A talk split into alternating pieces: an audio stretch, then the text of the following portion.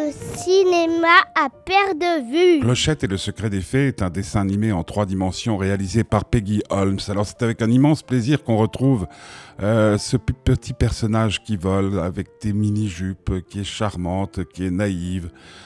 Grâce à, ce film que vous allez pouvoir voir en famille ou peut-être entre adultes si vous avez envie de vous changer un peu euh, les idées, ben grâce à lui, vous allez oublier tous ces tracas qui empoisonnent notre quotidien nos quotidiens, avec euh, ces gens qui nous mentent, avec euh, ces gens qui nous quittent, avec ces gens qui nous trahissent, avec euh, ah bah, les, factures qui arrivent, avec les mauvaises nouvelles qui tombent tous les jours, plus sanguinolentes, plus atroces.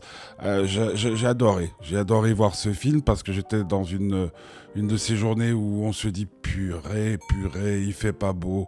Bah, D'ailleurs, Clochette, vous venez de l'entendre, bah, il fait pas beau, mais qu'est-ce que je vais pouvoir faire? Qu'est-ce que. Et on voit ce film.